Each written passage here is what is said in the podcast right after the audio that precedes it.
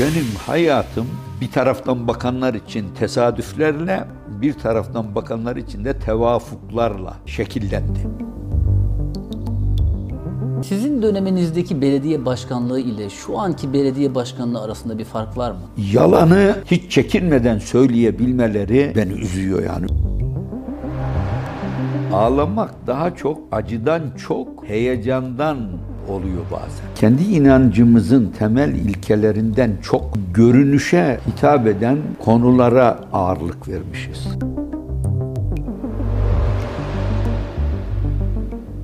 Dijital dünya çok enteresan bir yere gitti Temel Bey. Yani geçmiş, gelecekte nasıl bir dünyada yaşayacağız konusunda bir sürü teoriler geliştirildi ama bugün hakikaten dijital dünyanın geleceği nokta pek orada yer almıyor gibi. Yani benzer tarafları mutlaka giriyordur da dünya bir gün değişecek. Eski dünya olmayacak. Bir sürü film de çekildi bunun üzerine. Dediğiniz gibi yani bu dijital dünyaya yavaş yavaş biz de adapte olacağız. Oluyoruz da mecburen. Bu saadet çayı Evet. herhalde buraya özel bir çay mı? Bu çayı içmek için sadece genel merkeze mi gelmek gerekiyor? E, Herhalde şu anda genel merkeze gelmek lazım. Genel merkeze gelenler de geçmişte gelip de bir saadet çayı içmişse bir daha içelim diyorlar. O zaman aslında iyi bir şey bu bir siyasi parti için. Evet, evet. E, ilçelerdeki, illerdeki genel merkezlere de gönderin bunu. Ya bu genel merkeze mahsus bir şey. Genel ilçeler şimdiye kadar bu tarafa pek eğilmediler gibi geliyor. Siz peki normalde çayı sever misiniz? Normalde çay sever. Çok içmem ama öyle yani 10-15 bardak diye içmem. Sabahları mutlaka kahve içerim. Ondan sonra da buraya gelince de çay içerim. Kahveyi filtre kahvesi mi yoksa Türk kahvesi mi? Ya da Ya espresso? biraz filtre kahvesi yani Ama o o, da sabah çok iyi oluyor. sabahleyin evet Süt kullanır mısınız? kullanırım Vallahi içinde ben. Tamam sizinle bir ortak keyfimiz, şeyim, zevkimizi buldum hemen programın başında. Şimdi siyasi bir isim olmak gerçekten çok zor artık Türkiye'de. Tanınıyorsunuz, özel hayatınız kalmıyor. Ve özellikle siz Türkiye'de siyasi yaşamı çok eskilere dayanan bir isimsiniz. Bugün en başa dönseniz tekrar bir siyaset yolunu tercih eder miydiniz? Var siyasete ben kendi arzumla girmedim. Yani aslında siz hayatta kendinize belli bir rol biçer, o istikamette bir şeyler olsun diye gayret gösterirseniz her zaman da başarılı olmayabiliyorsunuz. Benim hayatım tabiri caizse bir taraftan bakanlar için tesadüflerle, bir taraftan bakanlar için de tevafuklarla şekillendi. Yani ben böyle olsun istemedim. Ben liseyi babam ortaokul müdürü olmasına rağmen orada değil, Kayseri'de okudum. Bir imtihana girdim. Kayseri tabii Türkiye'nin tanınmış e, liselerinden birisi. Sivas'ta öyle. Oraya gittim. Orada okudum evden uzakta. Daha sonra inşaat mühendisi olmak istedim. İnşaat mühendisliğini kazandım. Hem de bayağı iyiydi. E, 19 Çünkü 1959'da her üniversite kendi imtihanını kendi yapıyor. Ben 10. kazanmıştım 10. olarak ve Dereceyle yani. dereceyle inşaat mühendisliğine girdim. 3 ay okudum. Ondan sonra da Avrupa imtihanlarında başarılı olmuşuz. Orada da tekstil nasibimize düştü. Oradan İngiltere'ye gittiniz. İngiltere'ye gittim. Ben Manchester, tekstilin Manchester. evet ben tekstilin ne olduğunu bilmiyordum. Gitmeye karar verdiğim zaman. Yani bunu diğer meslekleri biliyordum da oralarda bir takım yani birkaç imtihanı kazandığım için oralardan çok bu nasibimize düştü. Bize de dediler ki ha tekstil çok iyi, bunun geleceği iyi. Sonradan öğrendik tekstilin mensucat olduğunu. İngiltere e, nasibimizdeymiş. Oraya gittik. Orada okudum. İşte Üniversiteyi bitirdim. Türkiye'ye döndüm. Orada evlendim. Türkiye'ye döndüğüm zaman Sümerbank bursuyla gittiğim için Sümerbank'a girdim. Ama bir tevafuk birileriyle karşılaştık, tanıştık. Rahmetli Özal'ın yine rahmetli olan benim arkadaşım e, abisi o yeni müsteşar olmuştu. Onu ziyaret ettik. Planlamaya geçtik. Ben planlama da bulunuyum diye aklımın köşesinden bir şey geçmedi. O sırada Erbakan Hoca ile tesadüfen bir evde tanıştık. Ondan sonra da Erbakan Hoca'nın fikirleri, düşünceleri bizi biraz cezbetti. Arkasından da pat diye 1969 bağımsız hareketi girdi devreye. Hadi biz de siyasetin içine girdik. yani bunların hiçbir tanesi planlanmış, siyasette biz yer alalım diye değil. E, arkasından da Erbakan Hoca kendisi bağımsız milletvekili olarak meclise girdi. 5 yıl planlamada kaldım ben o dönemde. Erbakan Hoca ile irtibatımız kesilmedi. Daha sık birbirimizle görüşür olduk. Yani birbirimizle deyince ben tek başıma kendisiyle görüşme değil Ekip ama olarak. gençler olarak, ekip olarak. Arkasından da ESAM kuruldu 69'da. Ben kurucuları arasında idim.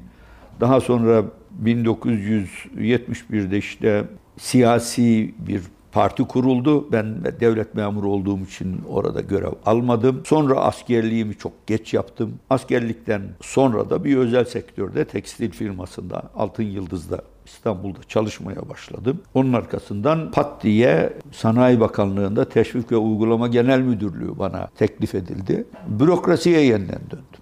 Yani bunların hiçbir tanesi planlanmış değil. Arkasından da 77 seçimleri gelince Erbakan Hoca sen Sivas'tan aday ol dedi. Hadi bu sefer milletvekilliği dönemi başladı. Evet. Onun da arkası işte hapishanede bitti. 80 ihtilaliyle. Ne hapishaneye girmeyi düşündüydük ne de siyasete atılmayı. Evet. Çok zor bir, bir süreç aslında. Yani bugün e, gençler belki özellikle sizin son 3-4 yılınızı daha böyle hafızalarda tutuyorlar ama Evet. Background'a baktığınız zaman, geçmişe baktığınız zaman uzun bir yolculuk var. Tabii ama ben bu yolculuk esnasında benim şahsiyetimden mi dolayı bilmem sıkıntılı dönem gibi gözüken dönemlerde de hiç strese girmedik. Yani ben hapse girdik. O bende bir stres meydana getirmedi. Yani işte hapishanede tabii biraz da bizim şartlarımız mamak gibi değildi. Allah muhafaza etsin öyle olmuş olsaydı bu zihnimizde ne bırakırdı, nasıl bir izi bırakırdı onu bilmiyorum ama bizimki işte dört duvar arasına e, hapsedilmiş ama içeride kendimiz kendimiz yiyip içip kendimiz yiyoruz tabiri caizse. Bir de işte mahkemelere hazırlık e, yapıyoruz. Öyle bir dönem oldu. Daha sonra tabii siyasi yasaklar gelince ben tekrar kendi mesleğime döndüm. Tekstil e, mühendisliğine. Bu sefer başka bir firmanın genel müdürlüğünü yaptım. 89'a kadar. 89'da da nasipmiş hiç aklımızda yokken belediye başkanlığı, Sivas Belediye Başkanlığı geldi. O da yoktu. Yani arkadaşlar biraz ısrarla biz Sivas'ta aday olursan kazanacağımıza inanıyoruz dediler. Sorumluluğu bıraktılar ortaya. Ha, o se- bu sefer mecburen gitti ve hakikaten de seçildik. İki dönem, bir buçuk dönem sayılır. E, iki dönem belediye, tabii belediye başkanlığı yalnız milletvekilliğinden falan çok farklı bir şey. Yani belediye başkanı halkın seçtiği ve doğrudan doğruya her gün halka muhatap olan bir insan. Herkesi memnun etmeniz de mümkün değil. Elimizden elimden geldiği kadarıyla ben herkesin derdiyle dertletmeye çalıştım ve bir de düzgün bir ekip kurduk. Ben eskiden benden önceki belediye başkanlarıyla çalışmış insanlarla beraber çalıştım uzun zaman. Ta ki birileri ciddi yanlışlar yapana kadar onları bıraktım ama belediye tabii somut yaptığınız işin somut örneğini, neticesini alacağınız bir yer. Ankara'daki gibi değil. Siz doğrudan doğruya yolsa, suda, bilmem inşaatlarda ne varsa siz bizatihi yapıyorsunuz. Burada şeyi sormak istiyorum müsaade ederseniz. Şimdi sizin döneminizdeki belediye başkanlığı ile şu anki belediye başkanlığı arasında bir fark var mı? Tabii bunu söylemek o kadar kolay değil. Ben öyle zannediyorum ki belediye başkanlığı anlayışını biz değiştirdik Türkiye'de. Ben biz deyince ben tek başıma Temel Karamollaoğlu olarak söylemiyorum. Biz o zaman 5 milletvekili seçilmiş. 5 belediye başkanı. Konya, Kahramanmaraş, Şanlıurfa ve Van. Bu beş ilde de normal bir belediye başkanının o güne kadar yaptığı işlerden çok daha fazlası yapıldı. Yani biz o ilin ihtiyacı neyse onu yapmak için bir gayretin içine girdik. Tabii bu vatandaşla karşılık buldu. Siz vatandaşa hizmeti götürünce Erbakan Hoca'ya Kahramanmaraş'ın ilçelerinden birinde muhalif bir belediye başkanı geçerken mutlaka e, hocam bize de bir uğra diyor. Uğruyorlar. Hocam diyor siz bizim işimizi zorlaştırdınız. Eskiden kimse bir şey istemiyordu ki diyor. Şimdi ya bu belediyelerde var niye bizde yok diyorlar. Demek ki yapılabiliyormuş Tabii da oluyor. oluyor. O e, birdenbire belediyecilik anlayışını rayına oturttu tabiri caizse. Onun için belediyecilik anlayışı değişti. Bu da bizim 1994'te genel seçimlerde büyük önce mahalli seçimlerde büyük bir patlama yapmamıza daha sonra 95'te genel seçimlerde büyük bir patlama yapmamıza vesile oldu. 94 seçimlerinde biz yani 29 tane belediyeyi kazandık. Birdenbire 5 belediyeden İstanbul, Ankara dahil buna. Tabii o halkın bir takım hizmetleri gördüğünün ve ona değer verdiğinin, başkalarının da ya oralarda varsa niye bizde yok dediğinin bir işareti. Ve böylece e, ciddi bir e, destek toplandı. Hamdolsun bugün Sivas yani hakikaten övünmek için değil ama ben gittiğimde birazcık da büyükçe bir köy gibi yani bir yağmur yağar şehrin merkezi e, çamur altında kalırdı. E, bugün öyle bir şey yok artık. Her şey değişti. Parkları, bahçeleri, hizmet binaları.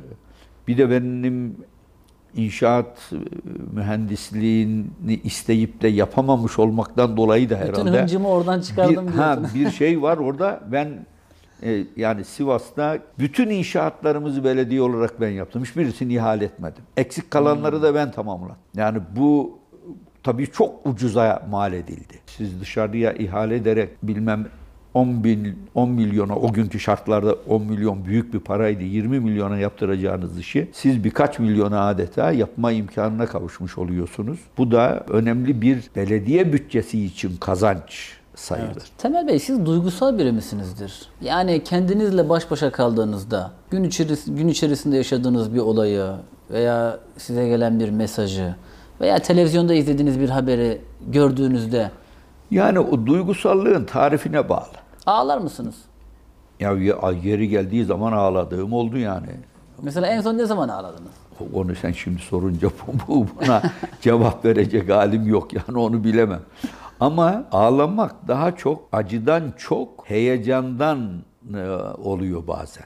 Yani onu ağlamayı insanın karşılaştığı tabii menfi bir manzara da insanın gözlerini yaşartıyor. Ama daha çok heyecanlandığı zaman da insanın gözlerinden yaş geliyor. Onun için ağlamayı bir ne diyelim zafiyet olarak da iyi bir şey diye tarif edemem. Bir insanın hissiyatının dışa yansıması gibi görüyorum. Onun için de ne zaman ağladım, ne zaman güldüm onu tam şu anda söyleyemem. Aslında ağlamak bence çok güzel ve kıymetli bir şey yani insanın duygularını o an yaşayabiliyor olması. Tabii tabii. Çok özel de- bir şey yani. Dediğiniz doğru.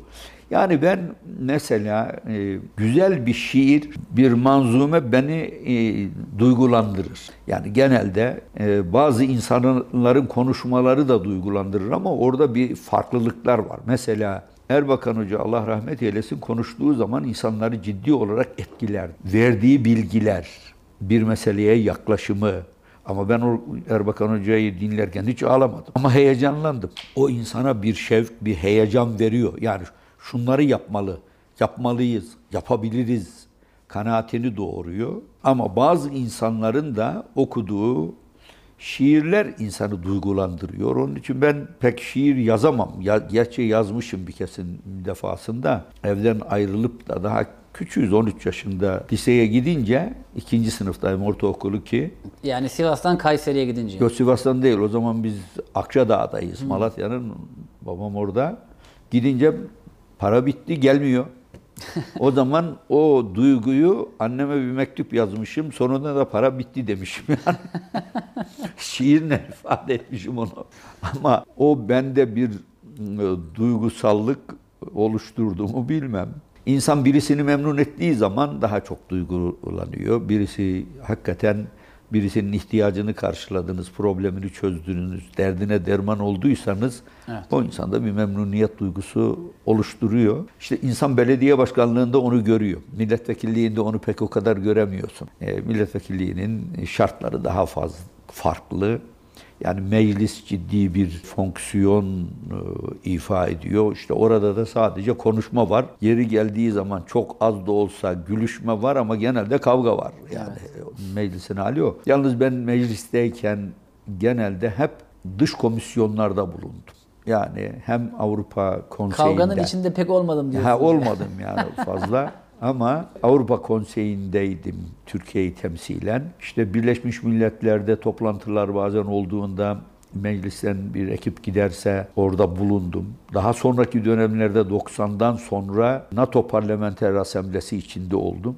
Buralarda da çok hareketli bir şey var, e, yaşam var. Yani komisyonlar bazen çok aktif çalışır. Onun için de birçok ülkeyi görme imkanı oldu o toplantılar vesilesiyle. Tabii başka yerleri görmek oralarda da bir takım ne diyelim becerilerin öğrenilmesine, ders alınmasına vesile oluyor. Avrupa'da bir esas itibariyle bizim faaliyet sahamız olduğu için Avrupa Konseyi'ndeyken çeşitli ülkelerde toplantılar olur. Oraya iştirak etme durumu olur. O zaman Avrupa'daki Türklerle de çok yakından ilgilenme imkanım oldu. Her gittiğim yerde mutlaka Türk cemiyetlerine özellikle milli görüşe o zaman uğrardım. Onu bir ihtiya, itiyat haline getirmiştim. E, o da insana tabii farklı bir özellik veriyor. Bir şeyler kazandırıyor herhalde. Sizin partinizin çok iyi bir sosyal medya ekibi var. Evet. Zaman zaman böyle çok ince e, espriler, mizahlar ve göndermeler yapıyor. Evet. Bu tabii biraz da sizin bakış açınızla da orantılı. Çünkü eğer siz oraya bir kısıtlama koyarsanız onlar da dar bir çerçeve içerisinde Evet. hareket ederler. Sosyal medyaya nasıl bakıyorsunuz? Yani sosyal medyaya, yani sosyal medyada bir takım girişimlerde bulunmadan halka ulaşmak, her kesime ulaşmak mümkün değil. Özellikle de gençlere ulaşmak mümkün değil. Çünkü gençler sosyal medyaya yetişkinlerden daha fazla meylediyorlar. Düşüncelerini, fikirlerini orada daha rahat yansıtıyorlar. Başkalarının düşüncelerini ve fikirlerini de özel olarak orada takip edebiliyorlar. E tabii böyle olunca da o tarafa eğilmek gerekiyor. Yalnız demin söylediğiniz ben bunu bilerek şuurlu olarak yaptım demiyorum. E, sosyal medyada biz aktif olalım ama onların sınırlarını daraltarak şunları şunları da dikkate alarak dediğiniz zaman orada bir daralma meydana gelebiliyor. Onlar kendileri, kendiliklerinden bir takım fikirleri, düşünceleri. Elbette benim düşüncemi, fikrimi dikkate alıyorlardır. Almadan olmaz. Bizim temel prensiplerimizi çiğneyerek de bir iş olmaz. Ama bu noktada hakikaten üretkenler. Yani ben de tebrik ediyorum onları. İzlediğinizde gülüyor musunuz ya bu çok iyi olmuş. E, tabii bazen geçmişte oldu. Şimdi de yani bu sıralarda da bazı şeyler çıkarıyorlar sağ olsunlar. Özellikle seçim yaklaşırken herhalde Saadet Partisi'nden çok daha böyle İnşallah. Yani tabii sosyal medya ekibi de kendi içinde bakarsın Allah saklasın körelebilir de aynı şeye takılabilir nihayet. insanlar ama oralar biraz takviye edilirse belki yeni isimlerle o zaman açılım devam eder. Daha güzel fikirler daha güzel bir şekilde ifade edilebilir. Siz eleştiriye açık biri misinizdir? Mesela sabah kalktınız, uyandınız. işte bir gazeteyi açtınız. Bir köşe yazarı size mesela biraz eleştirmiş. Doğru veya yanlış. Ondan sonraki süreç nasıl olur? Yani eleştiriye ben kendim o kanaatteyim de onu başkalarına sormak lazım. Arkadaşlara da hakikaten açık mıyım değil miyim diye. Ben eleştiriye e, kapalı değilim. Ama hakaret, yalan, iftira beni en çok üzen konular. Herkesi okumam. Yani öyle e, birisi benim aleyhimde bir şey yazmış, ne yazmış şunu detayda okuyayım da bileyim diye bir şeye kapılmadım şimdiye kadar.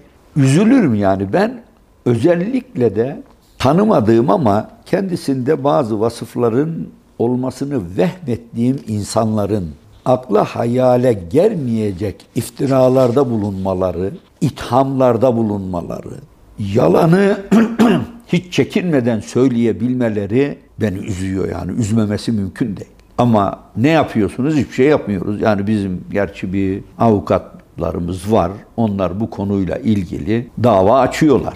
Ama benim derdim o dava neticesinde bir para almak değil. Başlangıçta oradan bir takım imkanlar doğdu. Çünkü binlerce insan bunu yapıyor. Ama sonra ben vazgeçtim. Çünkü bazı insanlar geldi. Mesela bir e, hanım bir yere gitmiştim. Dedi ki ya babam eskiden beri milli görüşçüydü ama size geçenlerde ağır bir hakaret e, yazısı yazmış bir yerde neşretmiş yani veya bir tweet atmış. Evet. Mahkemeye vermişsiniz bir ceza gelmiş. O cezayı verince yani pişman olacağına veya özür dileyeceğine daha ağır bir iftirada daha bulunmuş. e bu sefer bir tane daha ceza gelmiş. Radar gibi yani. Ha ya yani ben bu babamı değiştirecek halim yok ki dedi. Ne yapayım? Ha, ondan sonra ben para cezalarından vazgeçtim. Ama avukatlar kendi haklarını alıyorlar. Çünkü onun için bir zaman harcıyorlar. Bir e, mesaide bulunuyorlar. En çok dediğim gibi ben onun için Twitter'da benimle ilgili lehte aleyhte hiçbir şey takip etmem. Hiç. Çünkü onun bana bir faydası da yok, zararı da yok. Ama yanlışlar söyleniyorsa elbette o yanlışında bir şeyinin olması lazım. Karşılığının olması lazım. Tavrım dediğim gibi beni üzer ama onun ötesinde de hınçla öcümü alayım gibi bir tavrın içine de girmem. Şey- bir insan pişi, hele birisi pişman oldum diyorsa o benim için yeterli. Şeyi çok merak ediyorum mesela. En çok merak ettiğim şeylerden birisi. İşte evde eşinizle birlikte kahve içiyorsunuz veya çay içiyorsunuz veya bir akşam yemeği sonrası. İşte ulusal kanallardan bir tanesi açık ve sizin parti politikalarınız konuşuluyor veya işte o gün yaptığınız bir basın toplantısı konuşuluyor. O anlarda ne hissediyorsunuz? Veya sizin partinizi işte oradaki gazeteci arkadaşlar yorumlarken. Bu tip durumlarda eğer oradaki yorumlar hakikaten beni ikaz mahiyetinde ise Evet. Uyarıyorsa e, yani ben e, memnuniyet duyuyorum ondan. Yeter ki dediğim gibi insanca olsun. Böyle iftira, hakaret, yalan içermesin. Tabii bazen bu noktaya gelenler oluyor. Dediğim gibi ona üzülüyorum. Kendim ilgilenmem onunla ama bazen müsbet bir yorum yapan olursa da çok fazla olmamakla beraber bazen açıp teşekkür de ediyorum. Yani o kadar. Bence bu bence bu önemli ve kıymetli bir şey Evet. yani. E, fark ediyorum demek, fark Evet. ettiğini hissettirmek çok değerli bir şey. Üniversite yıllarından görüştüğünüz arkadaşlarınız var mı? Var var tabii. Böyle bir WhatsApp grubunuz falan. Yok öyle bir grubumuz yok. Yalnız e, benim amcam oğlu var. O biz lisede de. O da parasız yatılı benimle beraber okudu. Liseyi beraber bitirdik. İngiltere'ye beraber gittik. O da Sümerbank kursuyla gitti. e benim amcam oğlu zaten ister istemez sık sık konuşuyoruz. Onun dışında İngiltere'de tahsil yapan e, arkadaşlarımızın bir kısmıyla irtibatımız devam ediyor. Bir tane mesela var. Son zamanlarda hastalanmış da Allah şifa versin. Aydın'da bir iş adamı. O bizimle irtibat kurduydu. Hatta adaylığımızı da yaptı. Yine arkadaşlarımızdan Adana'da, İstanbul'da bulunan 3-5 kişi daha var. Yani irtibatımız e, onlarla devam ediyor. Çok böyle 50-60 kişi değil belki. Zaten o kadar da yok. Kendi dönemimizle ilgili Evet. e, arkadaşlara baktığımızda onlarla irtibatımız devam ediyor. Liseden kalanlar da var. Biraz az onların sayısı tabii. Aradan çok uzun zaman geçti yani. 59'da mezun olunca demek ki 60 küsur yıl. Evet, dile olmuş. kolay. Evet. Ama var hayatta olanlar. Onlarla irtibatımız var.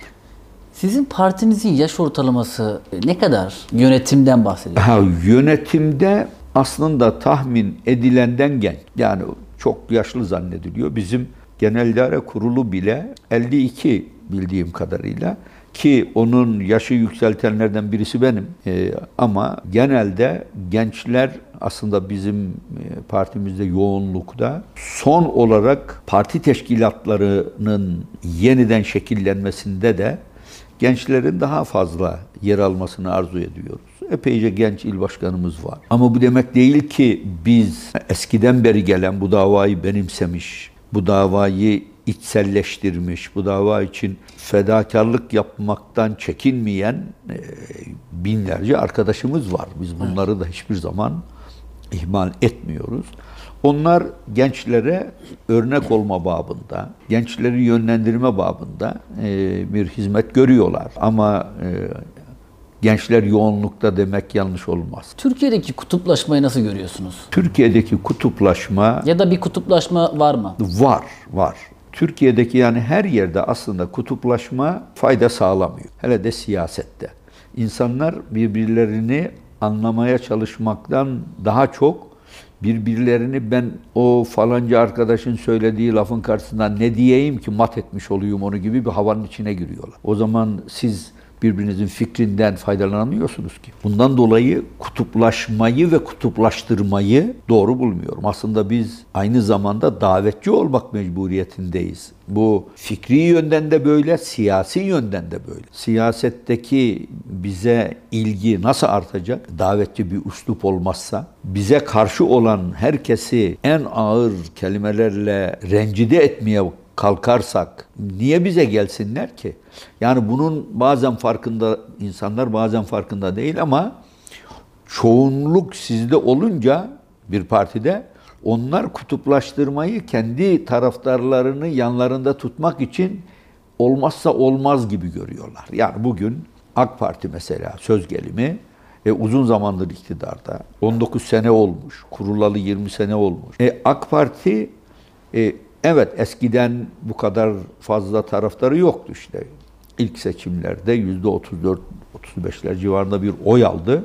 Ama öyle denk geldi ki anayasayı değiştirecek çoğunluğu kazandı mecliste. %10 barajından dolayı iki parti baraj altı kaldı. Ondan sonra yalnız bir ara herkese açıldı. Gelin Türkiye'yi beraber kalkındıralım diye. Ancak ne olursa olsun giderek biraz daha ilk başlangıçta oyları yükseldiyse de arkasından yaptığı hatalar ve yanlışlardan dolayı da destek azalmaya başladı. Yaptığı hatalara sahip çıkmaya başladı bir de.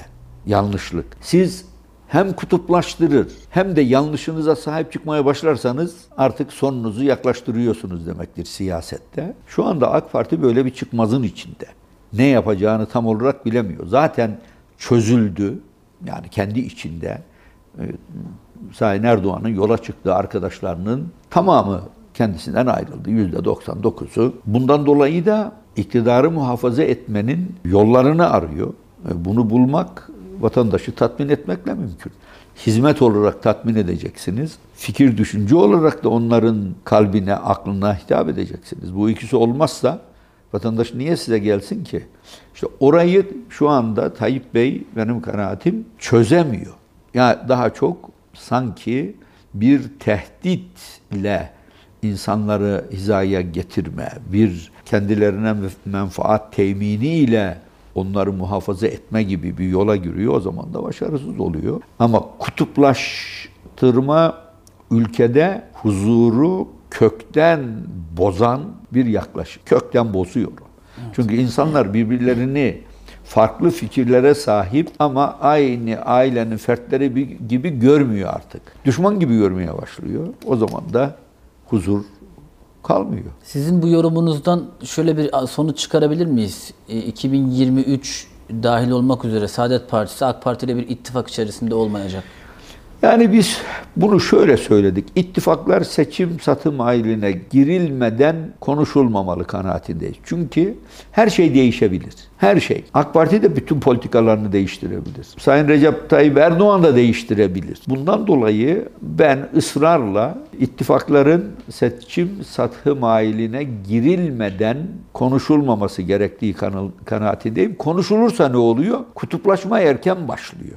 Yani sadece seçime yönelik değil. İşte bu sefer insanlar birbirlerini hiç dinlememeye, hiç birbirlerine hitap etmemeye başlıyorlar. Kendi doğru bildiklerini sürekli tekrar ediyorlar. Biz de doğru bildiğimizi tekrar ediyoruz. Bunun da aslında başka bir çıkar yolu yok. Ama yaklaşım çok önemli burada. Bundan dolayı ben önümüzdeki seçimlerde prensiplerimizi biz ortaya koyduk. Geçen sefer de bir şeyler söylemiştik. Geçen sefer önce başkanlık sistemiyle ilgili çekincelerimiz var dedik. Biz başkanlık sistemine prensip olarak karşı olan bir parti değiliz. Ama çekincelerimiz var dedik. Arkasından Tayyip Bey bize arkadaşlarını gönderdi. Geldi her biri 3 saat, 4 saat başkanlık sistemini anlattı ama bizi tatmin edemediler. Arkasından da dedik yani biz bu şartlarla giderse referandumda hayır oyu veririz dedik ve öyle yaptık. Ama referandum geçti. Arkasından milletvekili seçimleri gelince gene biz dedik ki bu olmaz. Bu değişmeden olmaz. Bundan dolayı da bir tavır ortaya koyduk. Orada da yumuşak görmedik. Evet. Bunun üzerine biz AK Parti ile bir ittifaka girmedik, giremedik. Şimdi de aynı şeyleri söylüyoruz. Biz ilkelere önem veren bir siyasi partiyiz. Bu prensiplere uyulmadığı takdirde kim olursa olsun bir e, işbirliğinin içine girme imkanımız olmaz. Yani bunun başında adalet anlayışı geliyor. Olmadan olmaz. Huzur, barış için biz birbirimize hakaret etmeden konuşulabilme ortamının olması lazım. Olmaz bu olmaz yolsuzluk, israf, rüşvet gibi konuların gündemde olduğu ve bundan hakikaten mutazarrır olan bir ülkenin içinde bunu kaldırmadan olmaz. Şeffaflık olmadan olmaz. Bütün bunlar geliyor şeffaflığa dayanıyor. E, şeffaflık hesap, hesap verilebilirlik demek. İktidar hesap vermeye her zaman hazır olmak mecburiyetinde. E bundan kaçıyor. Ben kendi denetçimi kendim atarım diyor. Böyle mantık olur mu? Yani bir e, yüksek denetleme kurulu var Türkiye'de. Aynı zamanda bir e, bütün devlet mallarını e, denetleyen bir Sayıştay var. E bunlar hep devre dışı şimdi. Halbuki yani paraya hükmeden, bununla ilgili kararlar alan, yatırımlar yapan, para harcayan bir iktidarın kendisini denetletecek bir mekanizmayı kendisinin kurması gerekir. Evet. Bunlar ise devre dışı bırakıyor. Onun için de diyoruz ki bunlar olmadan olmaz. Yani 2023'e giderken herhalde sizin bu bahsettiğiniz şeylerin birçoğu tekrar konuşulacak. E, çünkü bence son yılların en... 2023'e kalmaz kanaatindeyim ben. Yani 2000 hmm. Şimdi eğer Cumhurbaşkanı Sayın Recep Tayyip Erdoğan yeniden aday olmayı düşünüyorsa ki düşündüğü açık, normal tarihte seçime giderse bu mümkün değil. Anayasa açık. O halde erken seçime gidilecek. Ha kaç ay? 3 ay, 5 ay, 6 ay. Önümüzdeki sene sonundan itibaren seçim gündemdedir. E şimdi siyasi partiler kanununda ve seçim kanununda bazı değişiklikler yapılmak için meclise bir takım teklifler götürülecek anlaşılan. AK Parti'nin çalışmaları var bu konuda. O geçecek kanunların, meclisten geçecek kanunların yürürlüğe girebilmesi için anayasaya göre en az bir sene lazım. O halde bu kanunları benim tahminim Ekim, Kasım aylarında geçirecekler. Böylece önümüzdeki sene seçim. sonunda seçim olma ihtimali doğacak. seçim barajının %7'lik e, bir durumu söz konusu oldu. Öyle gözüküyor. E, ne düşünüyorsunuz bu konuda? Yani bizim kana bu da bir adımdır. En azından yüzde yediye inmiş olması. Ama bizim kanaatimize göre seçim barajı olmamalı veya olacaksa yüzde bir gibi ihmal edilebilir. Yani yüz, şöyle parti kurmak, seçime girmek bir ciddiyet gerektirdiği için böyle bir limitin konmasına fayda var. Evet. Yoksa Odan bir bakarsınız ki 150 tane parti seçime girmiş. E, ya o da doğru olmaz. Şimdi son dönemde yeni kurulan siyasi partiler var.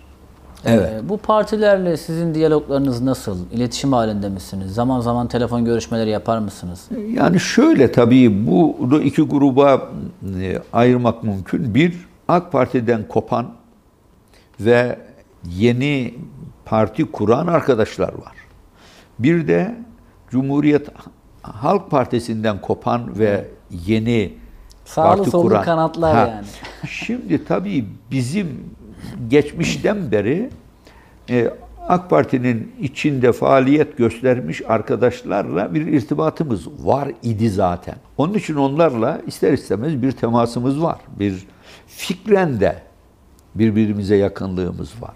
Ama diğerleriyle bizim bir irtibatımız olmadı. Bundan dolayı da onlarla bir irtibatımız var dememiz mümkün değil.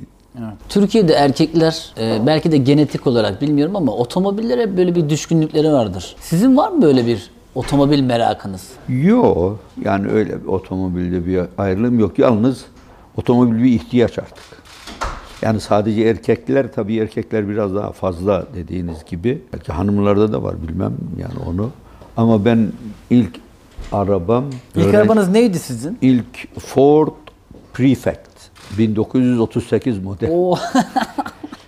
1965'te almıştım. Hakikaten bayağı enteresan bir arabaydı. Şu an akıbetinden haber var mı araba? Hiç akıbetinden, akıbetinin hayırlı olduğu kanaatinde değilim. Çünkü neticede ruhsat yenilemeye gittiğim zaman dediler ki bu arabayı kullanamazsın. Evin önünde kaldı oturduğum evin. Fakat hakikaten direksiyonun na hakim olmak mümkün değildi. Yolda ufacık bir şeye çarpsa nereye gideceğim belli olmuyor. Hazır bekleyeceksin hemen. bir ara biraz mali yönden sıkıştık. 15 gün bir fırında çalıştım. Ama yani 15 gün çalıştım. Cumartesi, pazar dahil 15 gün hiç aralıksız. İyi de bir para aldık o zaman. Bize gelen bursun iki misline yakın para kazandım. Bir ustamız vardı. Bir gün sohbet ederken dedik ki benim işte bir Ford Prifo. E benim de var. Ben iyi kullanamıyorum. Sıkıntısı var. Benimki de sıkıntılı kullanamıyorum. Ben o arabayı 15 sterline satın aldıydım. Ondan sonra ustayla pazarlık ettik. Ben dedim ilgilenemem bu. Sana satayım bunu. Tamam. Kaça satacağız? Bir sterlin, bir pound'a sattık. Geldi evin önünden. İteliye iteliye götürdü. Onu unutmam. Araba ilk arabam öyleydi yani ama araba kullanmayı ben orada öğrendim. Yani ehliyet aldıktan sonra. En son ne zaman otomobil kullandınız? Şu anda mı? E, Böyle bir merakınız var mıdır? Yani? Yok yok ille de şey değil ama e, herhalde birkaç ay önce kullandım gibi geliyor yani. Şey, arada sırada da kullanmayı da arzu ediyorum ki evde şeyimizi yani araba kullanmaya karşı bir ünsiyetimiz ünsiyetimiz devam etsin diye. Çünkü uzun zaman kullanmazsa insan hakikaten Evet, bazı şeylerini de unutabilir bunu yani. yani refleksler e, kayboluyor ister istemez. Siz tabii bu bulunduğunuz alanla ilgili şehirlerden şehirlere geçiyorsunuz. Her şehirde havalimanı yok. Evet. İşte dağların arasından geçiyorsunuz, tünellerden geçiyorsunuz. Böyle yolculukları sever misiniz? Doğayı izleyerek gitmeyi. Mesela o esnalarda ne dinlemek sizi mutlu eder? Veya dinler misiniz bir şeyler? Yani son zamanlarda şimdi bizim bu özellikle e, siyasi ziyaretlerde pek bir şeyde dinlediğimiz yok. Yani ben biraz araba beni dinlendirir diye uzun yola gidince. Tabii arabayla çok uzun yola gitmek aslında yoruyor insanı. Ama uçak da yoruyor. Artık yaşla belli bir noktaya gelince ister istemez. Fakat genelde uzun yola gitmek gözüme gözümde büyümez. Yani çok uzun yola da arabayla gidebilirim. Fakat şimdi kısa olanı tercih ediyorum daha iyi. çabuk giden, çabuk biten yolculuğu. Müzik ne dinlersiniz? Yani bir seçiciliğim yok. Ama halk e, müziği e, daha çok Tercihin tercih ederim yani. Yoksa özellikle şu müziği dinleyeyim diye bazen yabancı müzikte olur bazı parçalar. Ama bilmem şu hangi parçadır, kim okuyor hiç o kadar ilgim yok fazla. Yani şunu diyebiliriz o zaman. Kulağa hoş gelen ama özellikle Türk halk müziği olursa daha, daha mutlu çok. eder. Evet, öyle diyebilirsiniz evet. Siz yedi kardeşli bir çocukluk geçirdiniz. Yani yedi kardeşin olması nasıl bir şey? E, Bir zenginlik yani aslında. Yani benimle diğer kardeşler arasında işte bir bir kardeşim daha yakın 2 3 3 sene var.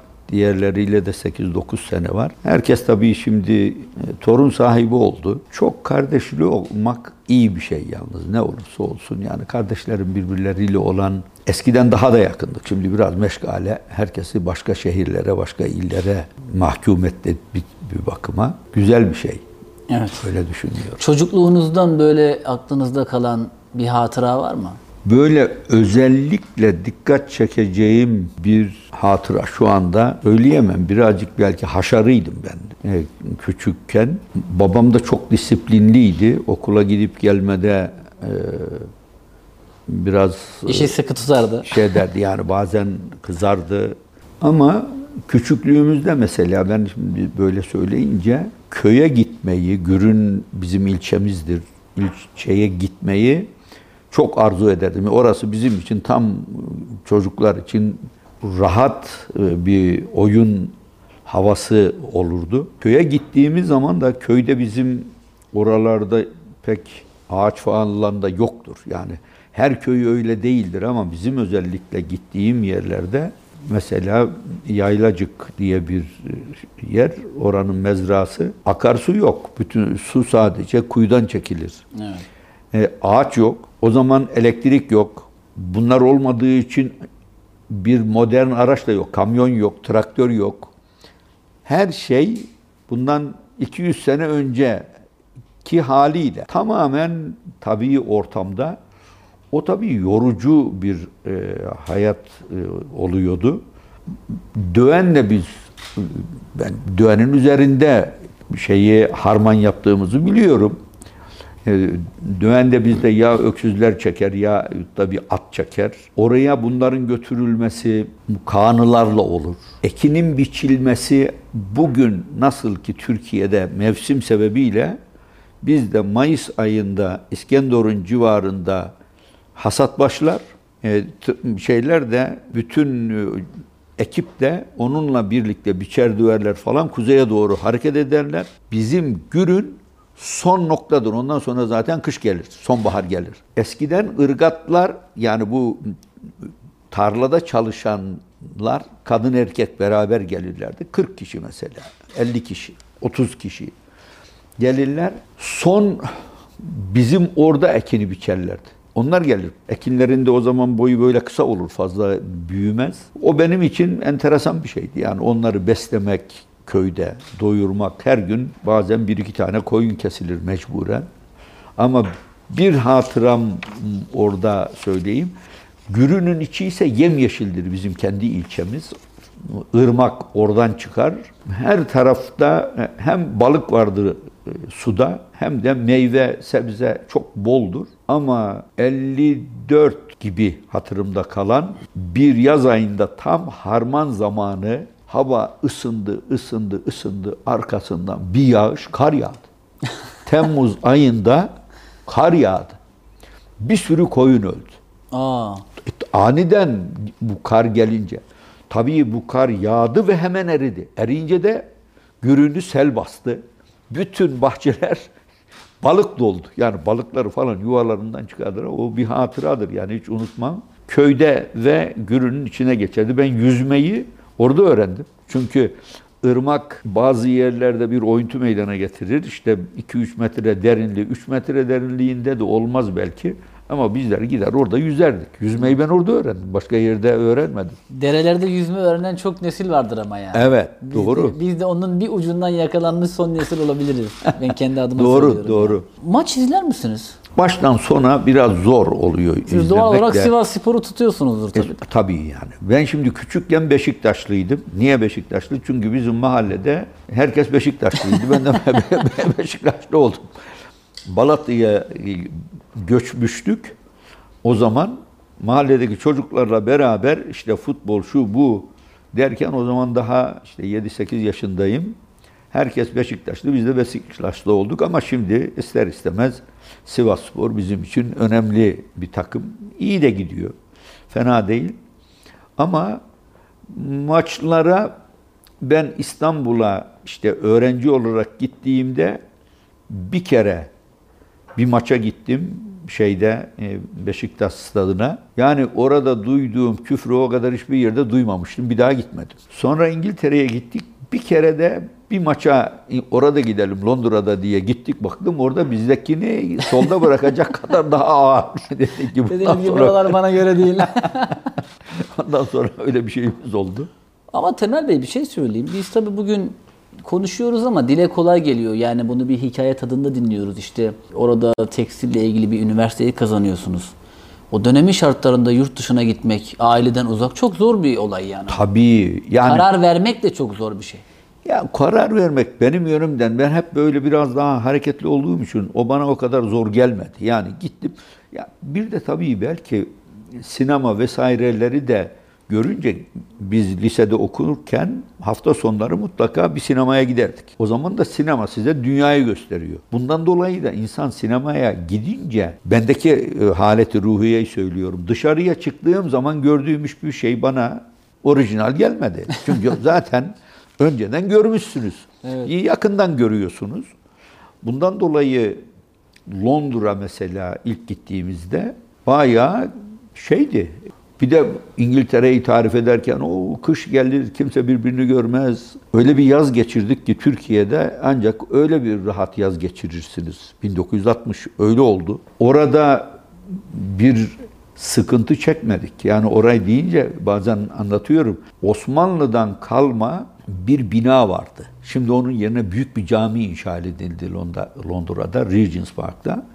O binanın alt katı mescit gibi. Ama işte 25-30 kişi ancak namaz kılıyor. Daha fazla 40 kişi belki. Bir gün bir cumaya gittik. Cumadan çıkarken herhalde oraya gittiğimizin 5. 6. ayı çıkarken baktık Türkiye'den yeni gelmiş bir Türk de var. İşte hoş geldiniz falan. Siz kimsiniz? Benim hatırımda kalan ben koçum dedi. Bizim de tabii sadece Türkiye'de neyi biliriz? Biz Kamil Koç otobüslerine bindiğimiz için Kamil Koç mu dedik? Bir gaf işlemişiz. Yok dedi Vehbi Koç. yani ben Vehbi Koç'u sadece orada bir gördüm. Kızı da gelmişti. Binanın üst katında. Öyle de bir şeyimiz oldu. Tevafukken görüşmemiz olmuştu. Çok ilginç bir karşılaşma Ha, olmuş ama. ama işte enteresan. Orada Londra'da zaten okuyan talebe adedi çok fazla değil. Yalnız daha sonra İngiltere'de okuyan Türk talebeleri bir ara 3000 civarındaydı. Ya ben bir ara bir Türk Federasyon Talebe Federasyonu Başkanlığı da yaptım bir kısa bir dönem. İşte başka e, kişileri falan getirip konuşturmuştuk.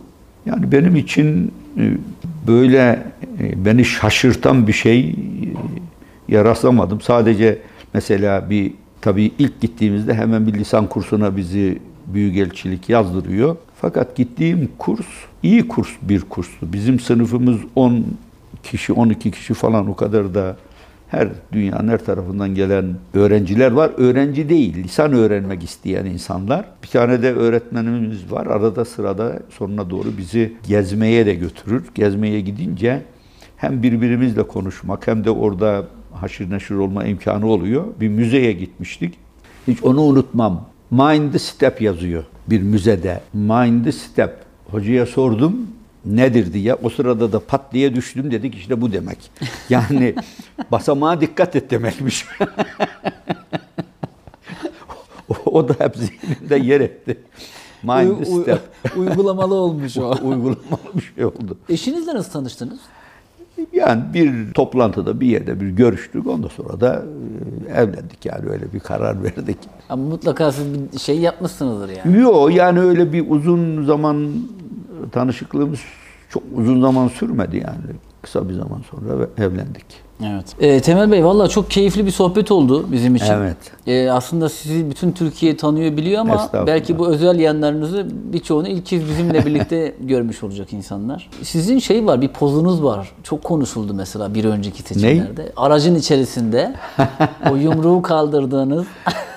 Ya ben yani Nasıl o- oldu? Onun hikayesi nedir? Yani ben orada yumruk kaldırıp bir gösteri yapma niyetinde değildim zaten. Nasıl olduysa halkı selamlarken de orada belki sendikacılar vardı. Onlar öyle görünce böyle bir onlara karşı evet sizinle beraberiz gibi bir mesaj mı vermek istedik? Ne olduysa o fotoğraf evet çok yaygınlaştı. Size son olarak şeyi soracağım. Takım elbise giyiyorsunuz. Evet. Ee, bu aslında sizin topluma saygınlığınız, yani onun topluma saygınızdan da kaynaklanıyor. Ee, Öğren, yani hissettiğim kadarıyla. Evet. Hep böyle miydiniz? Hep takım elbise mi vardı hayatınızda yoksa böyle kot pantolon, spor ayakkabı? kot pantolon giymedim pek. Kot pantolon giymedim. Spor giydim. Ama mesela ben öğrenciliğim zamanında da daha sonra memurken de pek kravat takmadım. Meclise geldiğimiz zaman o mecburdu. Mecburen orada kravat takmaya başladık. Belediyede göreve başladıktan sonra da yani bizim şeyimizin, e, giyimimizin bir parçası haline geldi. Genelde ben spor giyinmeyi de tercih ederdim. Yani spor ceket vesaire. Ama böyle bir hava- havaya girdik bir daha da çıkamadık. Devam ediyor şimdilik. Sizi ilerleyen dönemlerde görür müyüz? Ya ilerleyen dönemlerde geldik 80'in üstüne ya da Ama bir şey ne ileriye gidecek? Siz, siz kendinize çok iyi bakıyorsunuz bence. Yani Bilmem. Yani evdekiler bana iyi bakıyordur. Yoksa ben kendime o kadar iyi bakmam herhalde. torunlarınızla diyaloglarınız nasıl? Görebiliyor Bizim- musunuz sık sık? E, görüyoruz elhamdülillah da benim e, dedemin bir sözü varmış. Oğul balı dermiş o. Çünkü zahmeti size değil. Sadece seviyorsunuz. Anası babası onun derdiyle ilgileniyor. Çok iyi bir tabir ya. Onun için torunlar çocuklardan daha çok seviliyor. Yani tabii şimdi hele küçükler ama yani to- torunlarda bayağı büyükler de var yani 16 yaşına gelen var. E, fakat torunları e, sevmek daha e, keyifli bir iş tabii. Evet Allah ayırmasın diyelim biz de. Amin. Allah razı olsun. Ee, sizinle ilerleyen süreçlerde yeniden bir röportaj yapmak isteriz. E, olur tabii Süreç inşallah. içerisinde. Bizi kabul İnşallah. ettiğiniz için çok teşekkür ediyorum. Yo ben de sizin böyle bir imkanı sağladığınız için size teşekkür ediyorum. Bu arada Sağ son şununla kapatacağım. Genel merkezinizin mimarisi e, gerçekten çok harika. Evet, sağ E, olun. sizin odanızın da böyle sade bir tasarımı var. Evet. E, ama e, hem modern Evet. e, hem klasiğe yakın hem de sade bir tasarım. Sade. Çok beğendim açıkçası. Allah razı olsun. Teşekkür ederiz. Odanın tabii bu şeklini ben vermedim. Bizim arkadaşlar Evet. düzenlediler. Ee, Emeği geçenlere teşekkür evet. ederim o zaman. Allah razı olsun. Hepsine teşekkür ediyoruz. Bu binanın inşasında, tamamlanmasında, tefrişinde e, emeği geçen herhalde kardeşlerimiz binlerce olmuştur. Her birine ayrı ayrı teşekkür ederiz. Hatta küçük yavrularımızdan bile annesi babası vasıtasıyla buraya destek verenler oldu. Evet. Kendi tasarruflarından. Onlar da siyasette size unutamayacağınız anılar biriktiriyor aslında. E, elbette doğru. Gençlerin, çocukların e, ayrı bir özelliği var. Eğer daha küçük yaştayken birileriyle tanışırlarsa onlar onu pek unutmuyorlar. O da bize ayrı bir e, ne diyelim zevk veriyor diyelim. Allah Evet. razı olsun. Eyvallah. Evet sevgili arkadaşlar e, bu haftaki konuğumuz Saadet Partisi Genel Başkanı Temel Karamollaoğlu beyefendiydi ve keyifli bir sohbet ettik. E, kendisini elbette ki tanıyoruz ama bugün biraz daha bilinmeyen yönlerini konuştuk. E, biraz daha e, hayatının arka odalarını e, ve o odaların kapılarını açmış olduk. Umarım izlerken keyif almışsınızdır. E, YouTube kanalımızda her hafta farklı görüşlerden, farklı düşüncelerden isimleri sizlerle buluşturmaya devam ediyoruz. Bir sonraki hafta yeni bir konukla görüşmek üzere. Kanalımıza abone olmayı unutmayın.